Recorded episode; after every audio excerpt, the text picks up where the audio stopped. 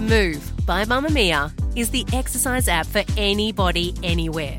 And in case you missed it, we dropped a brand new stretching collection that can be used to improve mobility and bookend your favourite sweat sessions.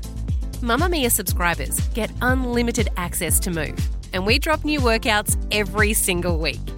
If you're on the hunt for movement that makes you feel good, head to move.mamamia.com.au and use the code MOVE10 to get $10 off a yearly subscription. You're listening to a Mamamia podcast. Mamamia acknowledges the traditional owners of the land we have recorded this podcast on, the Gadigal people of the Eora Nation. We pay our respects to their elders, past and present, and extend that respect to all Aboriginal and Torres Strait Islander cultures.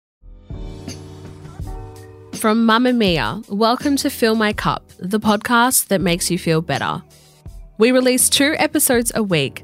On Sundays, we talk you through the big stuff, the things you're probably struggling with right now. And on Wednesdays, we bring you a pick me up, an activity, or something to listen to to give you a little mood boost. And today, we're starting with gratitude. When I say the word gratitude, what do you think? Chances are you're picturing a person sitting in the corner of a cool cafe, writing in a leather bound notebook, right? Or one of those Instagram tiles with some sort of quote, or a TikTok with a stream and a calming voice. But gratitude is much more than showing online about how you've reached self actualization. It is a real practice and one that some people swear by. So I've brought in an expert, Dr. Kaitlin Harkess, host of the Wisdom for Wellbeing podcast and founder of the holistically orientated therapy practice of the same name, as well as being an award winning clinical psychologist and yoga instructor. She's here to tell us exactly how to use a gratitude journal without feeling like a wanker. So, why does gratitude work? Well, it's really interesting, isn't it? Because we often think gratitude is this sort of hippy dippy, you know, good vibes only practice. And I do not endorse the good vibes only framework. I think toxic positivity is really problematic in so many areas of our lives. There is a host of research of evidence that supports well-being practices. And the reason is actually if we look at our brains from an evolutionary framework, we have a negativity bias. So what this means is that we evolved to survive. Our brains are wired to notice the negative and we need to actively cultivate neural pathways that allow us to engage in gratitude, in appreciation, in thankfulness, to notice the moments of joy in our life but it doesn't happen naturally. This is why gratitude practices have been developed because we need to actually set the time aside to cultivate reflection, to improve our mood. You know, the stat is essentially with that negativity bias you have in your brain, you've got a three to one ratio. So you need to then balance it out by actively cultivating that focus on these moments of joy of the people and things that you appreciate in your life in terms of how you actually then cultivate a gratitude practice, I would suggest setting time aside to sit down to write and reflect. The reason I suggest writing is that when you write things down, you can come back and reflect on them again.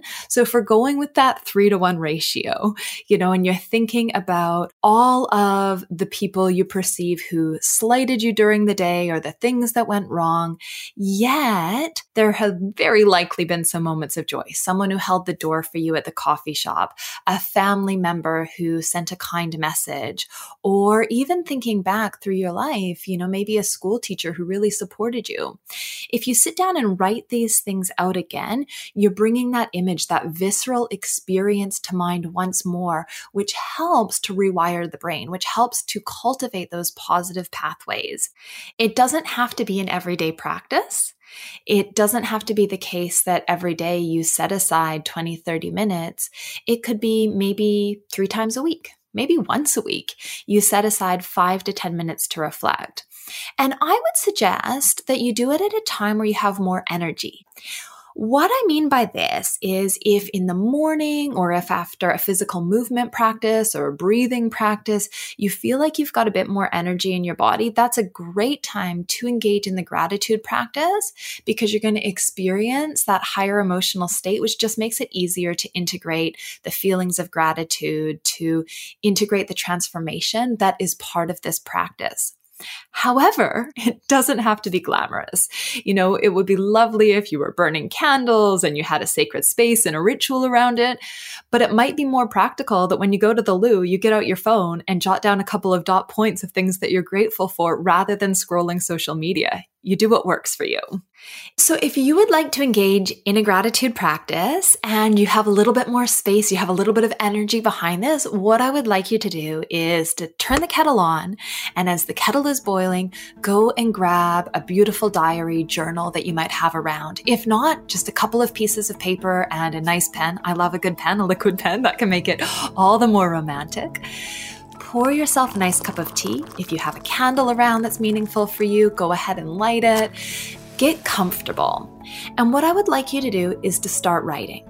I'd like you to start writing three points. The first three points I'd like you to write are three things that you are grateful for today. So this can be simple. This can be the fact that you are sitting perhaps in a safe neighborhood, perhaps in a home that feels really good and nourishing for you. Perhaps you're grateful for the warm cup of tea you have. If there are people in your life that you're grateful for, I would include them on this, this list as well, because the research would suggest that the more we're able to be grateful for people and relationships in our life, it's actually a little bit more beneficial than just focusing on things. So if there are some wonderful people, some important relationships that you can acknowledge, take a moment to include this on your list. From here, if you've got a bit more energy and space, you might start to build what I call your default gratitude list. So you could have this list at the back of your journal or on a separate sheet of paper and start to list things in your life generally that you're grateful for, not necessarily just today. The reason I'd like you to build this list is that in times that are really challenging and painful for you, where it's harder for you to even get out of bed or shower in the morning, if you have this list, you can look at it and start to really cultivate a visceral sense of these things that you're gratitude gratitude for, helping to transform the emotional state in times that you're struggling. I have one more practice that I'd like you to do now if you've got the space for it. And this is one of the most profound gratitude practices. This is called a gratitude letter. Now, you can write this in your journal. You don't have to give this letter to someone. However, you might choose to write it on a separate piece of paper so that you can hand this letter to someone when you've completed it. I'd like you to think of someone in your life who has made a difference. Maybe it was the school teacher growing up that saw potential in you. Maybe it was a friend's mom who made a special effort when things were tough at your house to make sure you felt welcome. Maybe it's a really good friend or a family member. Address this letter to them and start to detail why you are grateful for them, what difference they have made in your life, how they've transformed the trajectory of your life, and how you truly feel about them. As you write this letter, not only are you engendering a heartfeltness in your body and your being, but should you, at the end of writing this letter, choose to give it to them, what a profound gift, right? Gratitude is ultimately what we would call a pro social behavior while it's something we can do alone, it changes how we relate to the world.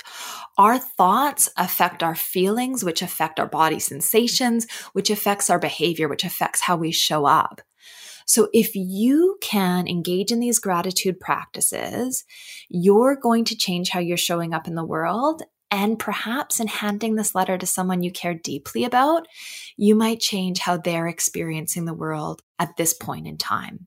So, a little opportunity to lean into a few practices and then decide what works for you. From this point forward, you might once a week write a gratitude letter, or you might once a week write some dot points on what you enjoyed, what you were thankful for in the day. Now, as you've finished off your writing, I'd like you to take a moment just to breathe into your body to sit and to notice how you feel viscerally. Where our attention goes, our energy flows. As you notice the state in your being, you're going to carry this with you as you close your journal, as you get out of this chair, and as you head out into your day, knowing that you can return to this state by bringing to mind, by bringing to heart the writings, the reflections that you've done in these moments. So if you would like to connect, I can be found at drkaitlin.com and I'm on Instagram and Facebook at Dr. Kaitlin. If you would like a few prompts and an opportunity to really hone in on your gratitude practice, I have a daily gratitude journal that you can download in the show notes wherever you're listening to this episode. Thank you for filling your cup with me today. I'm Allira Potter, and if you want to follow me on Instagram, my Insta is allira.potter. I'll be back in your ears on Sunday with something a little bit more saucy to fill your cup.